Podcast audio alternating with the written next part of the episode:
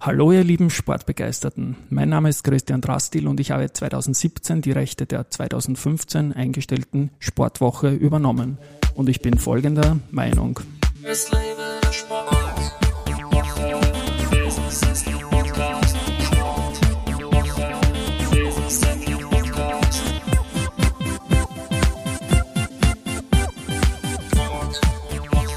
Ja, und die Mai-Folgen vom Sportwoche Business Athlete Podcast sind präsentiert von Mateka und Partner. In der heutigen Folge habe ich das Handel Nummer 1 und die nunmehrige Stimme des österreichischen Tennis zu Gast. Servus und diesmal noch ohne TV an Alex Antonic. Hallo Alex. Servus, grüß dich. Alex, erklär mir doch mal, äh, was ich mit dem Handel gemeint habe. Wir Tennisspieler, du in, auf einem anderen Niveau als ich, wir sprechen ja von einem Handel. Puh, ja, ich weiß nicht, ob ich das Handel vom österreichischen Tennis bin, weil. Für mich ja. Mir gefallen da schon ein paar, die ein gutes Handel haben, noch besser. Also der wahrscheinlich talentierteste war immer der Horst Skoff. Also das, äh, glaube ich, ist unbestritten. Ähm, dann unterbreche ich ganz kurz. Ich habe in meiner Amateurhaften das Handel immer so der Wolle, irgendwie das Geschmeidige, ja, die ganz fiesen Dinge, wo der andere dann sehr deppert ausschaut. Ja, also äh, der Wolle, der, der ist mir sehr gelegen, sagen wir mal so. Also das auf alle Fälle, dass ich beim Volley Handel gehabt habe, das lasse ich gelten. Okay. Aber natürlich, also wenn du jetzt schaust, alle glauben immer nur, Dominik Thiem kann nur draufhaken, aber zeigt es dann, wenn er die Kleinen spielt und nachdem wie er manche Stopp spielt, äh, was der für Handel hat. Jürgen Melzer dürfen wir auch nicht vergessen. Ja, also wenn wir über Wolle reden, dann war das schon auch einer, der da vorne sich wohlgefühlt hat. Aber ich nehme es zur Kenntnis. Also die Stimme mittlerweile gefällt mir, aber das Handel, äh, da gibt schon noch ein paar Mitbewerber. Du bist ja, glaube ich, zwei, Jahr, zwei Jahre älter als ich. Ich bin 54, Echt? ich glaube, du bist sechs, aber du bist älter. Ja, obwohl es nicht so ausschaut. Ja, das, das, so geht's mir immer. ähm, und Du schaust sehr jung aus. Das ist also, liegt nicht an mir. Es liegt einfach nicht an mir. Ähm, du Alex, folgendes. Du warst, als wir diese Sportgeschichte Datenbank auf Basis der Sportwoche aufgebaut haben, warst du ja bereit, deine fünf subjektiven Highlights zu nennen. Aber davor hast du im Einleitungsgespräch noch gesagt, dass du irgendwie bei den Gründern sogar oder bei Inputgebern am Anfang bei der Sportwoche dabei war. Wie war denn das damals 98, 99? Na, wir haben eine Kolumne gehabt und ich war bei dem Gründungsfest dabei, weil das war mein Geburtstag, äh, der 8.2. Das haben wir extra draufgelegt, meine Vorvorgänger, ne? Ja, Auf deinen ja Geburtstag. das war genau, am Geburtstag war diese große Party mit dem Janik Noah. Also ich kann mich an das Geburtstagsfest noch erinnern, weil mit Janik Noah und der Band in der Skybar dann irgendwann ist es sehr, sehr spät worden und äh, dann kann ich mich nicht mehr erinnern was okay. dann noch alles passiert ist. Ja. Aber du warst immer ein Thema in der Sportwoche. Wir haben dann auch ein Foto gemacht, das ich dann in den Shownotes verlinken werde mit einer Seite von dir in der Sportwoche drin. Aber jetzt kommen wir zu den fünf Punkten, die du mir quasi selber genannt hast, als subjektive Highlights deiner sportlichen Karriere, dass wir so mal beginnen. Und dass du als Punkt eins genannt, definitiv der Davis Cup gegen die USA im Praterstadion, obwohl wir verloren haben. Das war 1990. Was ist da deine Erinnerung noch dazu? Ich glaube, das wird einen ganzen Podcast füllen. Weil ich auch, ja. das war etwas, ähm, die ganze Vorgeschichte, die es war meine beste Saison, obwohl ich äh, danach operiert werden musste am, am Schlagarm. Ähm, ich habe äh, davor Pausen gemacht mit Schmerzen gespielt, Therapiegeräte mitgehabt. Aber diese Stimmung, die war das kann man, glaube ich, gar nicht mehr toppen. Also ich kann mich erinnern, die Leute sind dann mit der Kronenzeitung drin gesessen und haben überhaupt gelesen, was Vorhand und was Rückhand ist. Also wir, wir haben ja kein gewachsenes Tennispublikum damals gehabt. Das hat begonnen, ich glaube 89 mit dem ersten Davis Cup, dann gegen Australien und auf einmal waren wir das Jahr drauf im, im Semifinale, ja, gegen die USA. Na, das war, das, das war, genial. Großartig. Und vor allem, dass am Montag, wie es am Montag weitergegangen ist, ja, du, du Horst, genau. wenn ich da sitze, noch Gänsehaut. Ja. Äh, wenn wir da am Montag äh, zum Einschlagen ähm, am Cricket drüber gegangen sein, also neben, der, äh, neben dem Potterstadion, also ich sage noch immer Potterstadion, ja. Und, und, du sagst da noch immer Cricket, oder? Heißt ja. oder der Tennisverein heißt noch Cricket, glaube ich, oder? Ich glaube schon, ja, ja. LAC ist bei der Leichtathletik, ja. Und äh, was da für Stimmung war. Und dann äh, hat's geheißen, du um 13 Uhr geht's weiter. Und da waren noch einmal 12 oder 13.000 im Stadion an einem normalen Arbeitstag am Montag.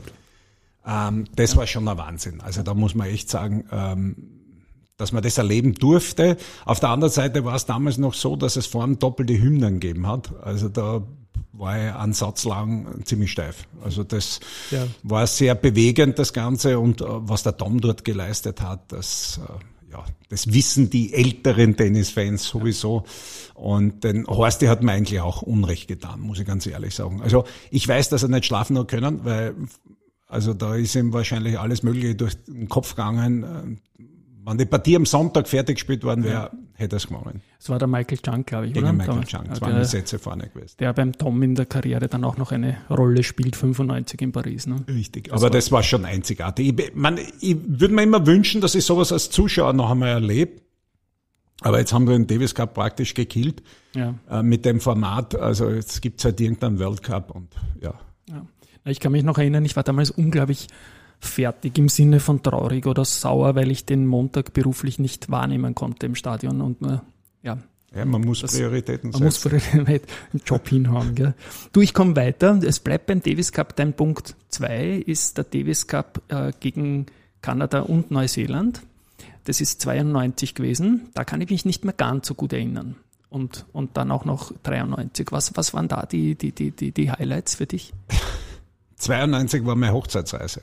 Okay. Ich bin noch immer jetzt 30 Jahre glücklich verheiratet, aber. Mit einer 92, guten Tennisspielerin? Ja, ja, ja, die jetzt gar nicht mehr gern spielt oder nicht spielen kann wegen der Hüfte. Oh. Aber wie gesagt, es ist äh, 92, wir, wir waren da, Günter Bresnik war der Captain, äh, wir haben überhaupt keine Chancen bekommen eigentlich von den Medien und allen. Die haben gesagt, naja super, die Kanadier bauen extra einen Rasenplatz, damit der Muster ja nicht hinkommt. Ähm, und ich habe damals gespielt mit Gerald Mandl.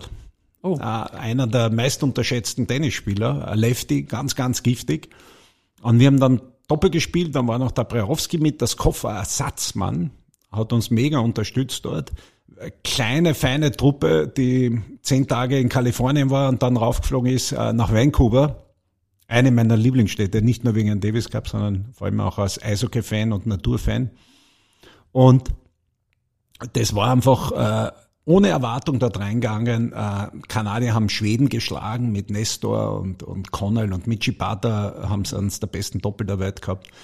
Und auf einmal führen wir nach dem Doppel mit 2-1. Ja.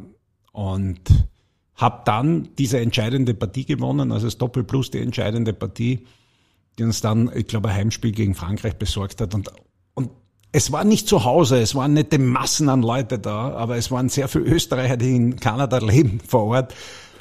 Und es war einfach eine Stimmung, die, die, die großartig war. Ja.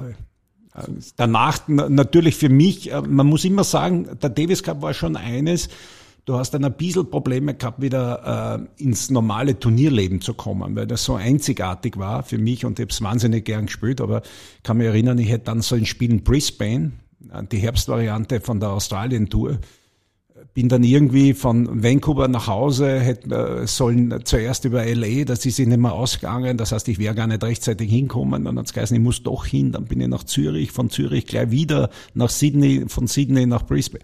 Also die, die ganze Geschichte hat mir dann sicher zwei bis drei Wochen auf der Tour gekostet, aber trotzdem solche Davis Cups wie Kanada oder Neuseeland, wo ich einen Punkt vor der Disqualifikation war, ähm, deswegen sage ich ja immer, dass, äh, wenn sich einer aufregt, dass ich, ich verstehe es ja zu einem Teil, ich war ein schönes Heferl und äh, wenn der Günther Bresnik damals also nicht gewesen wäre. Also nicht Handel, sondern Heferl. Heferl, Heferl. Genau. Wenn der Günther damals nicht gewesen wäre, ähm, dann hätten wir einen Davis Cup verloren, weil ich wahrscheinlich disqualifiziert worden wäre. Ich habe eine Verwarnung gekriegt auf einen, einen Outball von einem Linienrichter.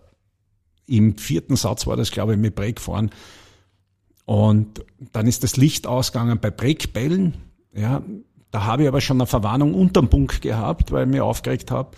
Und ich habe Breakball, gehe vor, es kommt ein Lob und auf einmal wird's dunkel. Scheiße.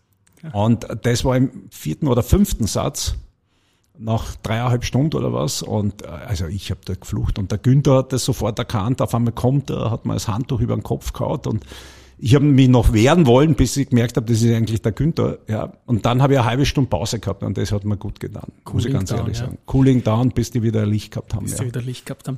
Also ich merke jetzt eh, so wie man es beim ehemaligen Salzburg-Trainer Fußball, beim Jesse Marsch gesagt hat, Motivationsmonster. Du warst also bei den Team-Events auch immer, das ist ein positiv besetztes Wort für mich, einer, der, der die Burschen mitgerissen hat Und deswegen, glaube ich, hast du auch nicht ohne Grund diese zwei äh, Davis Cup Mannschaftsauftritte da nach vorne gestellt. Jetzt komme ich zu einem Einzelauftritt. Ja, für mich ganz klar. ATP-Titel im Finale gegen Bad Cash in Seoul. Das war auch in deinem Superjahr 1990. Das war, glaube ich, dein einziger ATP-Titel. Das war mein einziger ja. Titel, ja. Ich war zweimal noch im Finale, aber das war etwas, äh, ich war ja dort schon einmal. Ich war 88 bei den Olympischen Spielen äh, in Seoul. Das war nicht so erfolgreich. Es war dieselbe Anlage. Ich bin damals hinkommen. Habe eigentlich auch wieder, es war mein bestes Jahr. Äh, leider, wo dann äh, die Verletzung passiert ist. Äh, und kann mich noch erinnern, der Cash war natürlich der Star dort. Also den haben sie eingekauft und äh, dann habe ich immer so geschaut, okay, wo ist der im Raster? Na, relativ weit weg, weil ich gewusst habe, okay, wir werden uns oft am Netz treffen.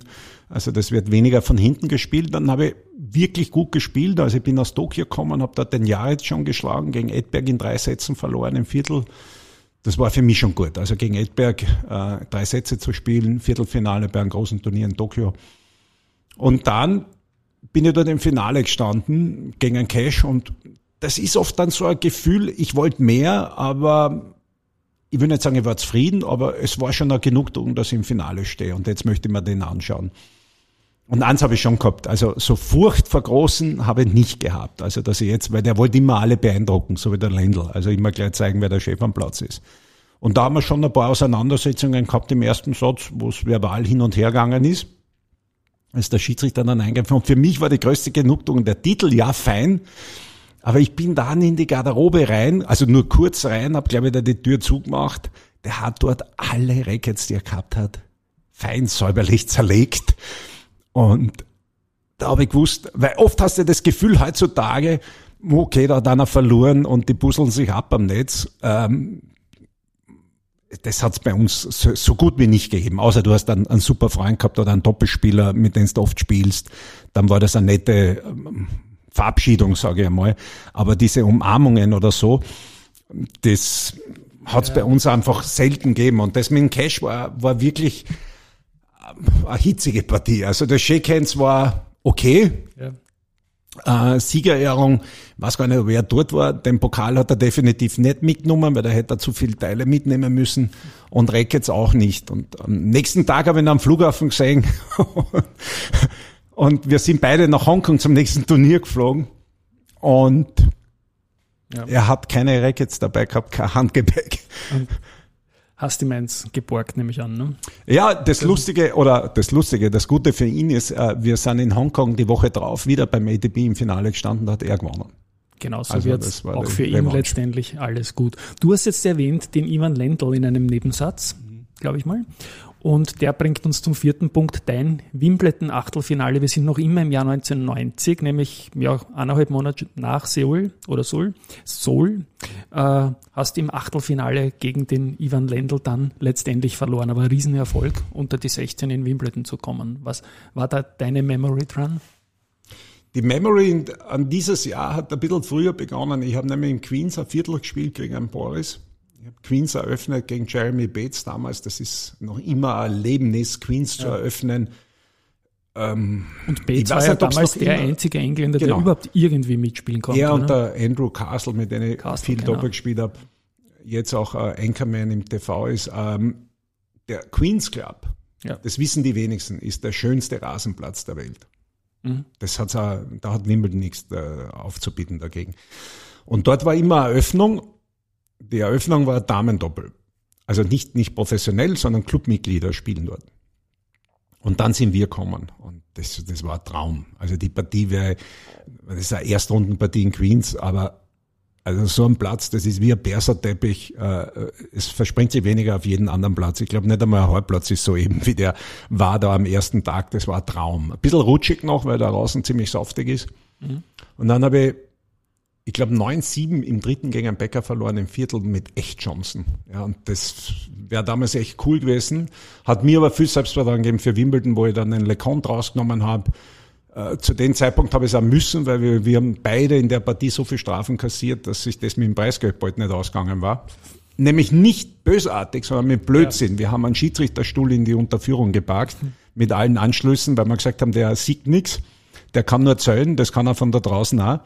Die Zuschauer haben klar. Gibt es da eigentlich, ich muss da jetzt ins Wort fallen, gibt's, sorry dafür, gibt es da eigentlich in deiner Karriere als Aktiver und jetzt als Kommentator irgendeinen größeren Kasperl als den LeConte, mit dem man solche Scherze überhaupt machen kann, der da mitgeht? Oder ist das quasi der greatest of all times, wenn es um so Blödheiten geht? Ich habe den geliebt, ja. Bei den Sachen ja. Also von Entertainer hat es natürlich einige gegeben, aber aber der war. Wer also, denn dann Major? Ich meine, man kennt ja die ganzen ja, Spaßspiele ja, natürlich. Man, ja. Janik Noah in Hamburg ja. war noch immer das Größte, was ich je gesehen habe. Da glaubt jeder, das ist eine Exhibition. Das war ein Zweitrunden-Match gegen einen Larson, glaube ich. Auch was, kein schlechter. Ja, ja, was der dort abgezogen hat, das, das war schon fast ein bisschen zu viel. LeConte hat immer gesagt, hey, äh, ob ich mit ihm übereinstimme, dann lass uns das machen. Für mich war es natürlich blöd. LeConte war, glaube ich, das Jahr davor im, im Semifinale, war Nummer sieben dabei, der genug Preis gehabt. Mhm. Aber gezahlt haben wir dann beide. Ja. Und dann gegen Lendl, wenn ich was, man soll ja nichts bereuen, weil man kann es eh nicht ändern, aber das ist eine Partie, die mir teilweise äh, ein paar so Chancen nicht aus dem Kopf gehen, weil ich vielleicht zu sehr Kasperl war oder zu sehr fürs Publikum gespielt habe. Die Journalisten ja. haben damals gesagt, ich habe keinen Killerinstinkt. Sage ja, ich bin ja nicht bei irgendeiner Fremdenlegion, ich bin ja Tennisspieler, ich will ja spielen. Ähm, ich habe da Satz und, und Break, glaube ich, schon gehabt. Ich habe Ball aufs Doppelbreak gehabt. Ich habe dann noch einmal Chancen gehabt, die der Lendl war schon sehr am Augenbrauen zupfen und am Bälle reiben irgendwo. Aber am Ende des Tages habe ich wahrscheinlich ein bisschen zu sehr gereizt dann auch und, und selber die Chancen einfach liegen lassen. Ja, und mhm das war nicht, wo ich sage, ich bin jetzt nervös worden, aber ich, ich kann mich erinnern, auf den einen habe ich Stopp-Lob gespielt, äh, weil der Stopp noch gut war, aber den Wolle hätte einfach fertig machen müssen und auf den Lob verzichten, der nicht ganz so gut war. Und das ist ja lustig, das ist jetzt über 30 Jahre her und ja. äh, dir, dir fällt sogar der Wolle-Lob noch ein am Breakball, wo du denkst, das wären dann vielleicht zwei neue Sätze gewesen aber ein Tennisspieler denkt immer so. Ja, das ist, wenn ich einen in der ersten Runde geschlagen habe, der sehr, sehr stark war und dann gegen einen anderen, den ich schlagen hätte müssen, in der zweiten Runde verloren, heißt immer, oh, jetzt wäre ich eventuell. Und deswegen ist das Größte im Tennis, was für mich einer beherrscht, wie kein anderer, Rafa Nadal, mhm. Punkt für Punkt. Ja, das, ist ein Tier, das ist die Meisterklasse. Maschine, ja, genau. Was war, ja, ja. wird keiner mehr ändern. Genau. Was kommt, das habe ich in der Hand.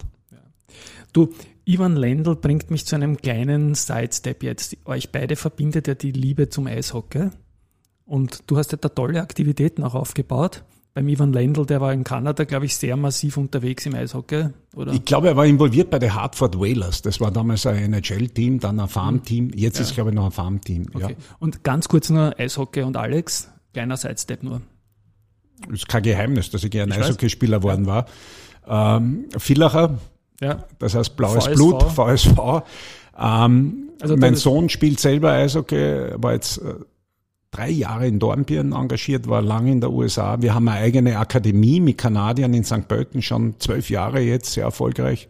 Okanagan Hockey Academy mit Schulbildung. Das immer etwas vielleicht als Schulabbrecher. Ist Und ist dein so Sohn auch durch diese Schule gegangen? Ja, ja, ja. Also okay. das war etwas, wo wir mit zwei Freunden gesagt haben, das kann doch nicht sein. Erstens, wir wohnen äh, im Wienerwald draußen.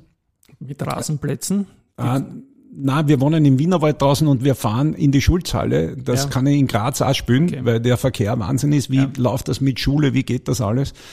Dann haben wir die Kanadier kennengelernt, die eben aus British Columbia kommen. Und wie gesagt, jetzt haben wir internationale Schule da draußen, haben wir ein herrliches Areal im Sportzentrum in St. Pölten, und mittlerweile, und auf das sind wir am meisten stolz, haben wir etliche Spieler im Nationalteam, äh, in der österreichischen ersten Liga, internationale Matura haben die absolviert, manche studieren weiter, wir haben fertige Mediziner, wir haben Juristen dabei, Architekten dabei. Und das gefällt mir. Das, es muss nicht jeder Eishockey-Profi werden, aber er hat die Chance dann zu entscheiden, ich mache was anderes. Und deswegen diese Kombination Sport und Schule mhm. und Ausbildung, die gehört bei uns noch viel, viel mehr gefördert. Ja, das ist ein Riesenthema natürlich. Aber kann ich davon ausgehen, dass du mit dem Sohn manchmal Eishockey spielst und mit der Tochter manchmal Tennis? mit der Tochter habe ich viel Tennis gespielt, die war jetzt leider nur sehr lang verletzt. Mit dem Sohn Eishockey, dass wenn er mal in einer Pause zu einer Jux-Partie von uns alte Herren dazukommt, sind wir sehr froh, wenn er da zwei, drei Gänge überschaltet und uns gut ausschauen lässt. Das ist eigentlich alles, aber ansonsten, das geht nicht mehr. Ich spiele mit Freunden da am Heumarkt. Ja, na wunderbar. Bevor ich jetzt zu einer Jux-Partie noch komme, noch dein fünfter Punkt. Da kommt nochmal unser Pat Cash ins Spiel, diesmal mit dem Fitzgerald, John Fitzgerald, oder? John. John, ja. genau. Im Doppel habt ihr da 1989 äh, erster Weltgruppenauftritt im Dusiker. Gibt's auch nicht mehr, mehr. Das Stadion haben wir erwähnt, das war genial damals mit, gegen die USA und Dusiker gegen Australien. Bitte auch noch da ein paar Worte dazu. Ich meine, ich glaube, Cash Fitzgerald waren damals. Das waren die mitbesten Doppelspieler. Mit besten, ja. ja. Ähm, das war eigentlich der Auftakt. Ja. Äh, von einem wirklichen Tennisboom mit dem Tom. Also mit es war ja. auf Sand mein Lieblingspartner, vor allem im Davis Cup zu Hause. Du hast immer gewusst, was du kriegst und das, was du da bekommen hast von den Returns, vom Einsatz, von den Schlägen danach, das war, das war ganz, ganz mächtig. Und also die, die war eine haushoher Favorit. Und wir haben geführt 2-0 nach der Ansel auf Sand, hast gesagt, okay, fein im Doppel mit dem Punkt äh, hat eigentlich niemand gerechnet. Und das war dann umso schöner, dass wir die, glaube ich, in fünf Sätzen bezwungen haben. Und da ist dann die Euphorie losgegangen. Also das war, der Tennisboom ist ja nicht losgegangen, wie der Muster Nummer eins war ist oder Paris gewonnen Schon längst vorher, der ne? Tennisboom ist losgegangen Aufstieg, erster Davis Cup, dann der zweite Davis Cup gefolgt, dann das 90er Jahr und dann ist richtig abgegangen. Das ist ähnlich wie jetzt, dass nicht mit dem US Open Sieg äh, quasi die, der Boom losgegangen ist mit dem Team schon, schon viel, viel früher, wie der Aufstieg begonnen hat mit, mit dem ersten Semifinale French Open, hat man schon gemerkt, hu, da kommt mehr Interesse vom, zum Tennis spielen, zum aktiven Spielen. Und man hat dann verfolgen können, dass äh, jedes Jahr 20, 30 Prozent Zuwachsraten im Vereinen und bei den Clubs sind. Äh, und das ist jetzt schon einmal fast am Peak. Das haltet sich dann äh, erfahrungsgemäß fünf, sechs Jahre und der Team wird ja wieder kommen. Also der ja, hat ja noch ein paar Jahre. Da komme ich dann in drei Minuten auch in diesem Podcast zum, zum Team, zum Dominik. Davor noch ein Jux-Ding, auch ein Doppel, das ihr gewonnen habt, nämlich ihr, das bist du, mit dem Erich Hampel, dem damaligen Generaldirektor. Sehr guter Tennisspieler. Sehr guter Danke. Das hilft jetzt mir, mich selbst zu bewerten irgendwie, weil eure Gegner waren damals ein gewisser Peter Feigl und ich. Ja. ja wir durften da auf dem Center Court, also für dich ist das nicht so sensationell wie für mich gewesen, äh, beim Stadthallenturnier damals noch von der CA unterstützt, mhm. mittlerweile von einer anderen Großbank, können wir auch nennen, der erste Bank, ähm, durften wir Doppel spielen. Und da habt ihr euch ganz knapp 7 zu 6 durchgesetzt. Also das war auch, glaube ich, ein Riesenerfolg für euch, oder? Letztendlich. Ja, so genau kann ich ja. mich nicht mehr erinnern, aber Christian, du musst ja eins merken, man spielt dann immer mit dem Chef oder mit dem Hauptsponsor, ja. weil dann gibt's kein Verlieren und das war's auch der Peter Feigl. Du hast es vielleicht nicht gewusst, aber der Peter hat's gewusst. Ja, nein, ich, also für mich, für mich war es ein tolles Erlebnis und, und also ich bin begeistert von Hampel. Also was, was der damals gezeigt hat auch, das war wirklich Nein, eine schöne der, Sache. Der Erich spielt äh, sehr gepflegtes Tennis. Noch dazu ein Lefty. Ja. Die sind immer unangenehm. Ein Lefty. Dann kommen wir zu einem Righty, zum Dominik. Du hast ihn erwähnt. Viermal jetzt hat er es probiert. Die Körpersprache wird für mich als Zuschauer ein bisschen besser. Das habe ich ihm immer leicht angekreidet. Ich glaube mich erinnern zu können, dass das auch du manchmal im TV erwähnt hast, was die Schuhe damals noch, als er sogar in Topform war und all diese Geschichten. Wie siehst du den Dominik jetzt? Du hast das ein bisschen gespoilert, der kommt wieder, ich glaube es auch, aber vielleicht einmal deine Impressionen vom Dominik in diesen Tagen und wo kann es heuer noch hingehen, wenn er verletzungsfrei bleibt? Äh, zunächst muss ich sagen, als jemand, der selber ähm, sechs bis acht Monate gebraucht hat nach einer Operation am Schlagarm, der aber das Glück gehabt hat, dass das keiner interessiert hat damals, äh, äh, wo ich unterwegs war und dann habe ich halt verloren und das war eine Randnotiz. Ja. Und jetzt haut sich halt jeder drauf und, und jeder hat seine Meinung und jeder weiß, an was es liegt und, und äh, die Thematik ist, dass sich nach so einer Verletzung nicht nur bei dem Schlagarm, beim Handgelenk was abspielt, sondern auch im ersten Stock.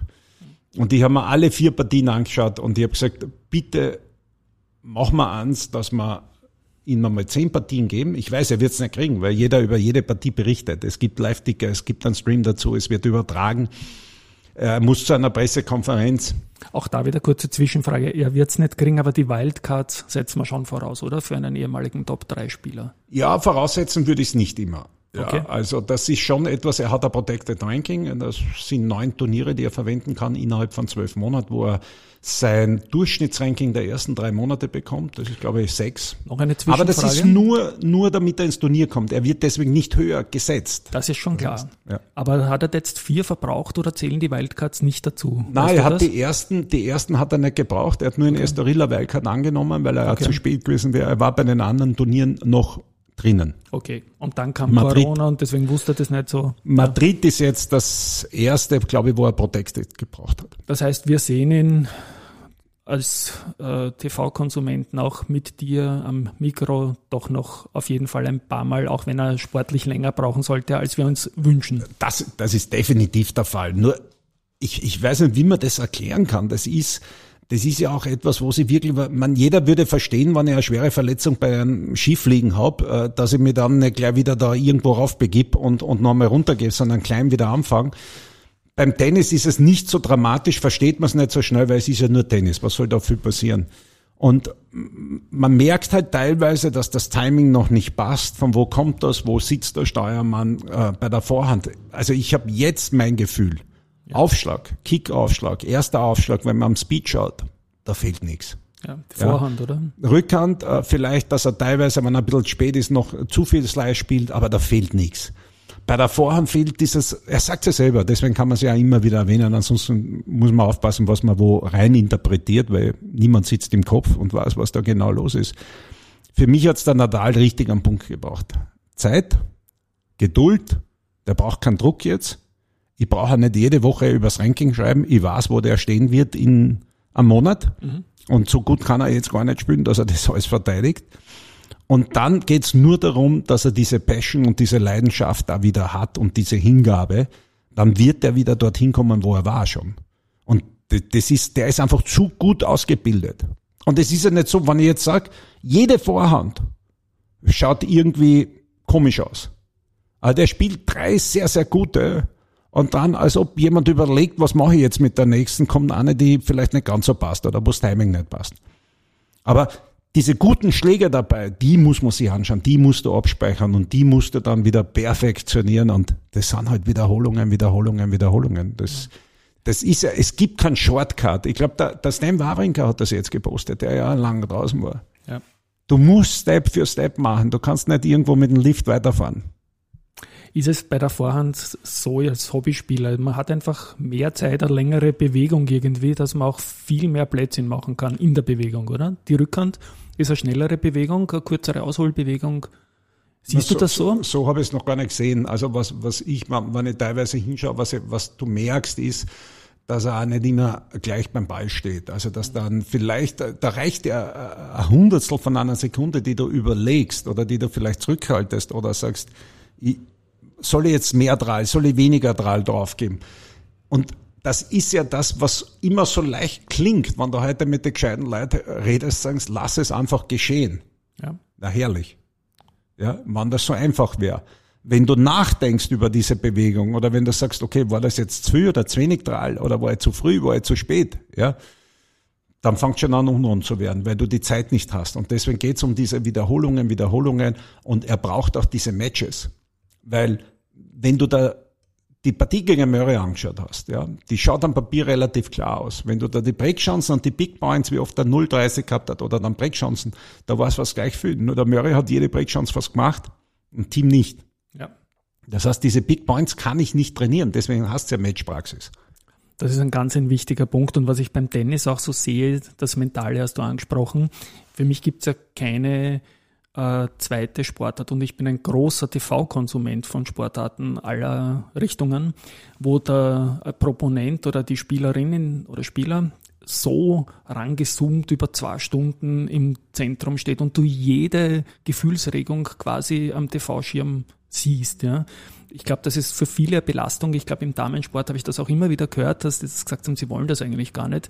Äh, bei den Pausen ums Gesicht irgendwie, wenn es dann wie siehst du das? Hast du das erlebt irgendwie, wenn es da manchmal einen Stil von dir dann in einem Video gesehen hast oder das sagst um Gottes Willen? Ich glaube, das ist der Wurscht, aber was du ansagst, äh, diese Komponente oben im ersten Stock, die wird halt dermaßen unterschätzt. Also ich bin ja Paradebeispiel, ich war ja, das habe ich Gott sei Dank erst nachher erfahren, ich bin über den Sigi Bergmann, Gott habe ja, ihn selig. Noch nicht lange her, ja. Ja, äh, bin ich zum Dr. Ecketsberger damals gekommen. Er hat so ein Forschungsprojekt mit der Uni Wien gehabt, äh, mit Biofeedback, Training und Brain Feedback. Und ich bin Linkshänder, der rechts Tennis spielt. Und so arbeiten auch meine Gehirnhälften teilweise, dass der eine sagt, das machen wir, die andere sagt, na, das mache ich sicher nicht.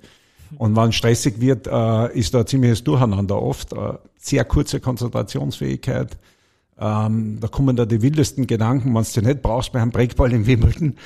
Und also ich habe mich mit dem wirklich auseinandergesetzt und äh, es gibt kein einheitliches Thema, außer dass du weißt, dass du dort halt wirklich alles, was du so an jeder Trockzeitbackel, dass er sowieso mit hat, aber dort in dieser Drucksituation, wenn es echt ans Eingemachte geht, dann äh, verstärkt sich das halt.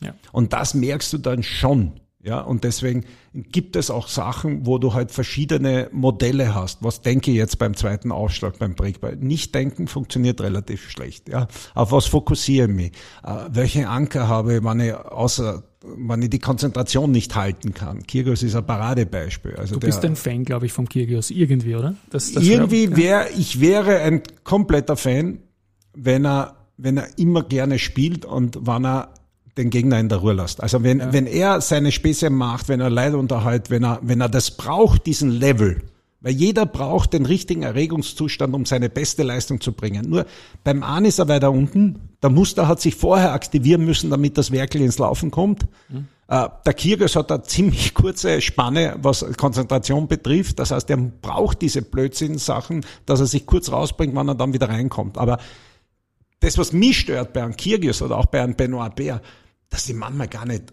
wollen. Und das sieht jeder. Ja. Und das jetzt, weil vom Benehmen her, Megan O'Connors ist Kindergeburtstag teilweise, was der Kyrgios macht. Aber die wollten halt immer gewinnen, um, um jeden Preis. Und das hat der Zuschauer draußen auch mitgekriegt. Ja. Du, jetzt haben wir über den Dominik gesprochen und ich glaube, beide haben den Vornamen zehnmal erwähnt, ohne den Nachnamen zu sagen. So gesetzt ist der Dominik-Team in den Köpfen von uns natürlich. Ich möchte noch kurz äh, generell über das österreichische Tennis ganz kurz Damen und Herren. Wir werden jetzt da niemand unter den Top 100 haben, haben wir jetzt schon nicht. Ähm, wie siehst du das momentan? Auf wen kann man zukünftig noch zählen, dass der Dominik, äh, diesmal wieder ohne Nachnamen, wiederkommt, sind wir uns einig. Äh, wer kann denn noch kommen bei den Damen oder Herren stärker in den Fokus, als das jetzt der Fall ist? Da müssen wir zuerst, äh, zuerst einmal bei den Herren beginnen jetzt. Ähm Dennis Novak, ja, entweder er hört einen Knoll oder er hört ihn nicht. Äh, das Potenzial hat er auf alle Fälle, aber das ist halt beinharte Arbeit. Ja. Und das permanent und äh, wenn er seine Phase hat, wo er gut spielt, ist er für jeden gefährlich und kehrt eigentlich in die ersten 50. Das sage ich seit Jahren. Mhm. Am Ende muss halt auch liefern. Äh, Sebastian Ofner, der jetzt nach einer Verletzung zurückkommt, äh, sehr stark zurückgekommen ist, der beim Wolfgang Team trainiert, das ist schon noch etwas vom Alter her mit 25, der hat noch ein paar sehr, sehr gute Jahre vor sich und den hätte ich auch davor schon äh, weiter vorne gesehen. Ja. So eine Sache nach einer Verletzung, wenn du dann wieder zurückkommst, wenn du siehst das erste Mal, das war bei mir auch, dass du siehst, das ist ja ein Unterschied, seine Verletzung zu Team, auch sein Status, äh, weil der kann überleben, aber nicht super leben davon. Aber der sieht jetzt, dass er was er tun muss, dass er diese Chance jetzt endlich mit allen nutzt, was er zur Verfügung hat. Ich glaube, dass das oft sehr wichtig ist. Bei Rodionov, der der jüngste ist von allen, da warte ich eigentlich. Ja, dass der die Konstanz jetzt reinbringt, der trainiert draußen, glaube ich, beim Presnik jetzt, hat sehr, sehr oft gewechselt und es geht wieder um selber. Die, der hat das Potenzial, ja. Aber ich muss es Woche für Woche bringen, auch im Training. Ja, es nutzt mir nichts, wenn ich eigentlich im Training wird die Arbeit gemacht, ob ich dann äh, über Saison erfolgreich bin oder nicht. Dann haben wir noch einen Luki Miedler, wo man ein bisschen wartet von den ganz jungen Neumeier, Misolic, äh, wo viel Potenzial, viel Einsatz, äh, viel Euphoria noch dahinter ist. Das sind alles äh, Spieler, die in die ersten 100 kommen können das ist keine Frage. Aber natürlich suchen wir Österreicher jetzt jemanden wie den Dominik und den kann man nicht machen. Und der Dominik war schon als fünf, sechsjähriger Ausnahme. hat damals das Glück gehabt, die, die richtigen Eltern zu haben, die alles unterstützt haben, die, die Wege gegangen sein. Das machen auch die wenigsten, das muss man schon einmal sagen, was die alles aufgeben haben. Dann mit dem Günther dazu, den richtigen Mann zur richtigen Zeit. Und, äh, und er selber, der einfach, äh, also das Schlimmste für den war, nicht Tennis zu spielen. Ja, deswegen nach dem US Open hat er oder Australian Open hat er eh so eine Phase gehabt, die auch jeder mal hat. Weil der war fünf, sechs Jahre durch eigentlich nur am Tennisplatz. Und jetzt hat er halt gesehen, wie schnell es aussehen kann. Anders eigentlich als der Marcel Hirscher, für den auch vieles von dem, was du gerade gesagt hast, zutrifft. Ne? Perfektes Setup, der kann ohne, der hat zum Höhepunkt aufgehört. Dominik ist einfach noch viel zu jung zum Aufhören und das waren ja die Verletzungen, glaube ich. Die, ja, und ja. man muss aber schon ansagen, also die fünf, sechs Jahre, die der Dominik äh, da erlebt hat, wie intensiv die waren, wie viel der gespielt hat. Ja? ja. Und du hast halt im Tennis was hast du denn, von November weg und im Jänner geht's weiter. Also ein Skifahrer kann sich schon einmal regenerieren und erholen, weil man vielleicht tue ich ihnen Unrecht, aber die Saison ist jetzt ein Monat aus ja. und geht im Oktober wieder los und trainieren musst immer, aber der Druck ist weg. Genau. Da ist ja, da ist ja jetzt, ja. glaube ich, jetzt auch kein Qualidruck oder sonst irgendwas da. Ich kann trainieren. Gar nichts. Ähm, das auf alle Fälle. Und bei den Damen, dass wir zu den Damen noch kommen, sage ich Ähnliches äh, für, für Haas und Grabher. Kern eigentlich war davor. Grabher extrem gefährlich auf, auf Sand. Das weiß ich, weil meine Tochter mit ihr permanent trainiert hat äh, beim Günther. Gefährlich heißt, die hat Waffen. Was ja, die, die spielt bei der Vorhand wie ein Mann. Also die hat einen Topspin auf der Vorhand, hat Beine. Und, und warum ist sie dann auf Sand gerade gefährlich, wenn es ein, ein Ja, weil der Ball so mehr, hat? mehr macht und weil sie hier und da halt Probleme hat mit Umlaufen, wann's, wann die okay. Bodenbelege schneller werden. Okay. Ähm, das ist die Rückhand nicht stabil genug für das Niveau. Die Vorhand ist absolute Weltklasse. Also vor allem, was sie alles mit der Vorhand macht, da braucht es ein bisschen Zeit. Und der Sand arbeitet natürlich für sie. Und bei den Damen, jemand, der viel Spin spielen kann, Damen spielen eher gerade alles, der, der ist unangenehm für eine Gegnerin, ja. Ähm, von den Jungen, die Sinja Kraus eventuell, ja, die noch äh, einiges vor sich hat. Bei meiner Tochter jetzt schon die zweite schwere Verletzung, da kann ich nicht nur als Vater, aber da ziehe ich jedes Mal einen Hut. Mhm. Also ich bin immer mega stolz auf meine Kinder, egal ob es jetzt eins in der Welt sein oder 300 oder 500. Aber das hat damit gar nichts zu tun. Aber mit welchem Willen die noch einmal das probieren will, weil es für sie noch nicht erledigt ist. Also sie hat mir ganz klar gesagt, Papa, Freundinnen von mir, mit denen ich gespielt habe, gegen die ich gewonnen habe oder knapp verloren habe, gewinnen Grand Slam Turniere, wie die Andrescu. Die anderen stehen 30, wie die Sidansek oder 50, ja. Die Luda äh, Samsonova, äh, ihr Doppelpartnerin, mit der es gespielt hat, steht jetzt erste 20, ja. Und das verstehe ich auch, dass du dann sagst, ich habe jetzt einmal diese Knochenmarksedeme gehabt, ich war fast ein Jahr draußen, dann bin ich zurückgekommen, habe ganz gut gespielt. Kleinere Wehwehchen hast du ja immer. Und jetzt Plantarfaszie mhm. seit November 20 und jetzt kommt sie nochmal retour.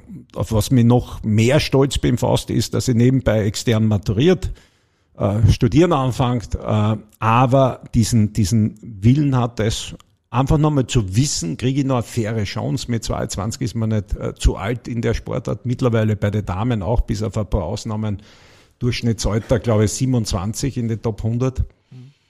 Also so gesehen haben wir bei den ganz Jungen, da gibt's ein paar, da gibt's eine Osttirolerin, die Lilly Dager, die jetzt, glaube ich, in Italien trainiert. Aber da ist der Weg noch so weit. Deswegen, ich tue mir immer schwer, wenn ich bei einer 14-, 15-Jährigen sag oder bei einem Burschen, puh, da haben wir ein Riesentalent. Ja, weil da weiß man ja. mittlerweile auch als jemand, der Tennis interessiert ist, wie weit da der Weg ist und wie ja, wenig und es die Matchpraxis, ne? das Ausnahmen gibt ja. wie ein Nike-Eis ja. oder was. Ja. Jetzt interessiert mich noch die, die Mira, deine Tochter, als sie nicht verletzt war. Ähm, und du habt ihr kompetitiv gegeneinander gespielt und wie ist das ausgegangen? Hast du noch eine Chance gehabt gegen sie oder hat sie nie eine Chance gegen dich? Wenn es um, über einen ähm, Aufschlag kommt. Also zu der Zeit, wo ich noch wirklich ja. zwischendurch einmal Exhibition ja. oder was gespielt habe, da, da war der Aufschlag, ähm, der Slice. Ja. Also ich glaube, dass ich kein angenehmes Spiel habe für Damen. Aber danach, wenn ich mit dir von hinten Rallye spiele, da prügelt's mir weg. Vergiss es, ja. ja. Genau. Spielst du eigentlich auf der Seniorentour? Nein, nein, nein, nein. Das ist, äh, wahrscheinlich auch besser so, weil ich bin schon noch, es ist besser worden, aber ich bin ehrgeizig, wenn ich was mache. Und, okay. und und das brauche ich jetzt, ich will ja nicht mit irgendeinem da draußen dann streiten oder was. Ja, das, das brauche ich nicht mehr. Nein, ich spiele wirklich zum Spaß, aber im Lockdown habe ich fast, fast gar nicht gespielt, weil bin ja gar nicht reingekommen. Ja. Genau. War ja nur für Spitzensportler. Und na, ansonsten, mir macht Spaß. Also ich, auch wenn was Neues kommt, dann probiere ich gern herum und äh, Material, Freak, ja, wenn man so will. Aber, aber dass ich jetzt irgendwo in einer Seniorenmannschaft spiele und, und habe ich keine Lust. Bevor wir zur Schlussrunde kommen mit ganz kurzen Wirtschaftsthemen noch, die dich ja auch ganz aktuell wieder dann betreffen, noch die letzte sportliche Frage. Hast du jemals ein Vorbild gehabt eigentlich im Tennis? Wie ein kleiner Buber und beim Opa gegen die, gegen die Mauer gespielt habe, war Mecklenburg. Die Mauer. Ich habe gehabt, die Mauer. Ja. Nein, nein, war, die Mauer wäre Vorbild gewesen, ja. Aber da habe ich immer als Mecklenburg gespielt, obwohl ich eigentlich, ich bin ja Linkshänder, ich habe zwischendurch auch links gespielt. Ja.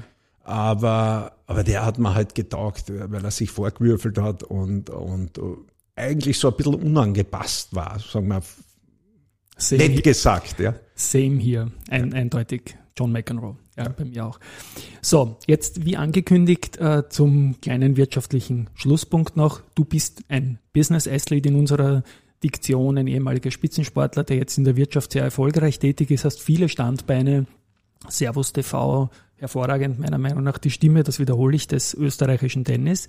Und du hast dich auch immer dafür interessiert, ähm, was denn mit so Preisgeldern der Spielerausbildung, der Spieler jetzt finanzieller Hinsicht und so weiter läuft. Hast mir seinerzeit erzählt, dass Mary Lynch die ersten waren, die die Schecks quasi eingesammelt haben bei einer Asientour oder so. Dann weitergegangen ist in Österreich, dass die Kreditanstalt über die Schöller Bank ähm, solche Sachen gemacht hat.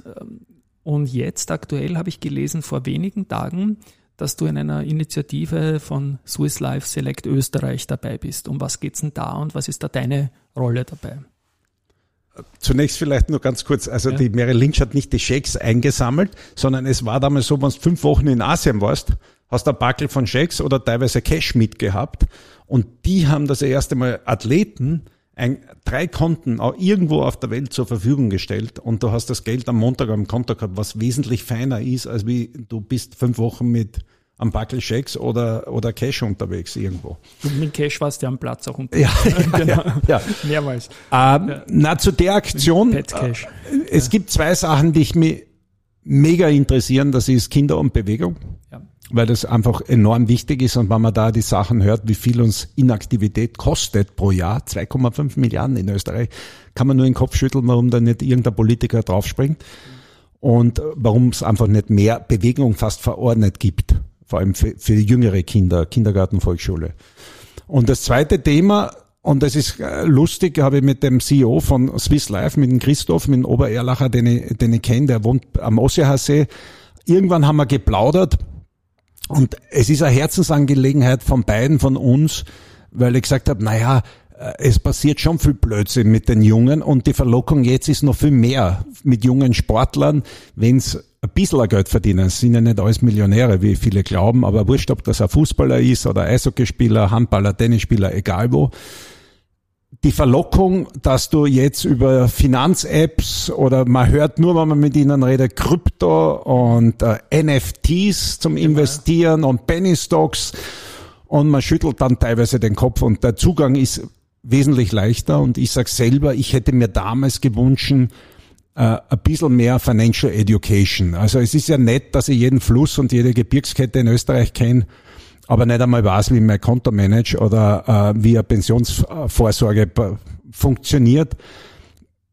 Das wäre halt ein Anliegen. Und irgendwie sind wir dann zusammengekommen und er hat gesagt, du, im Zuge dieser Corona-Geschichte haben wir sehr, sehr viel an der Digitalisierung gearbeitet. Und wir haben Financial Education und er geht selbst in Schulen, ist ja nicht nur für Sportler wichtig, so ganz nebenbei, erfahren wir ja in der Schule auch nicht. Also die Gebirgsketten und die Flüsse schon, aber Financial Education findet ja nicht statt. Und dann haben wir die Kader dazu genommen, ich weiß nicht, kennst du Karriere danach Natürlich mit der Roswitha, die Roswitha ja. und äh, Alexandra Meisnitzer, die sich dafür einsetzen, dass Athleten während und nach der Karriere Ausbildungen machen können. Weil einfach der Stellenwert enorm ist. Und Sportler sind sehr gefragt. Also wenn die wollen und wenn sie sich für ein Thema interessieren, sind sie bei den Firmen sehr, sehr gefragt. Und so haben wir dieses Financial Education Thema, hat sich die Swiss auf die Fahnen geheftet, hat ein Programm gemacht, geht jetzt gemeinsam mit der Kader die Leute an und wenn jemand Interesse hat, kann er dann auch die Ausbildung zum E-Financial Advisor machen. Also vor allem, du musst ja flexibel sein für einen Sportler. Das muss ja zusammenpassen, weil ein Skifahrer hat jetzt Zeit vielleicht ja, oder Eishockeyspieler. Aber wenn ich dann im Dezember, Jänner mit der Ausbildung komme, sagt er, wann soll ich das bitte machen? Und die Sachen sind enorm. Also das Wichtigste ist, glaube ich, dass ja vorab einmal wirklich eine Education stattfindet, wo es um die wichtigsten Themen geht, nebenbei auch absichern und vorsorgen. Mhm. und ich rede, weil ich selber war, hatte jeder, der selber dann einmal gedacht hat, das kann ich ja selber auch ein bisschen anlegen. Ja, aber ich habe dort einen Tipp gekriegt, da einen Tipp gekriegt und dann äh, gerade stehen musst selber. Und für alle Finanzthemen, Steuerthemen stehst du dann selber gerade, wie wir jetzt auch ja. gerade gesehen haben beim Kollegen, ja. Und ich glaube, dass das enorm wichtig ist. Ich weiß nicht, man, du bist da mehr bewandert in Wirtschaftsthemen, aber ich glaube, dass das allgemein in die Schule gehört, oder? Definitiv. Also es ist ein großes Anliegen, ähm, dass wir seit Jahren noch weiterreiten. Und wir haben ja vor, glaube ich, vor elf Jahren gesprochen, dass du schon ähnlich äh, argumentiert. Und ja, gute Sache, dass jetzt was begonnen hat. Christoph Obererlacher hast du erwähnt, mit dem mache ich monatliche Chef-Talks, nenne ich das. Okay. Also so eine Serie quasi und taugt mir sehr, was die tun. Ähm, das nämlich wirklich in die Breite zu bringen, das Thema Financial Education. Und wenn es in den Richtung Sport geht, dann ist natürlich noch einmal mehr ja. die Schnittmenge, die ich gern habe. Lieber Alex, Danke. Äh, wir sind jetzt genau eine Fußballhälfte mit einer Minute Nachspielzeit fertig. Mit meinem komischen, selbstkomponierten Jingle wird es noch auf 48 Minuten gehen. Super, vielen Dank, dass du da warst. Gerne. Danke, danke. Und äh, ciao an euch, liebe Hörerinnen und Hörer. Und jetzt tue ich euch nochmal den Jingle an. Baba. Es lebe der Sport.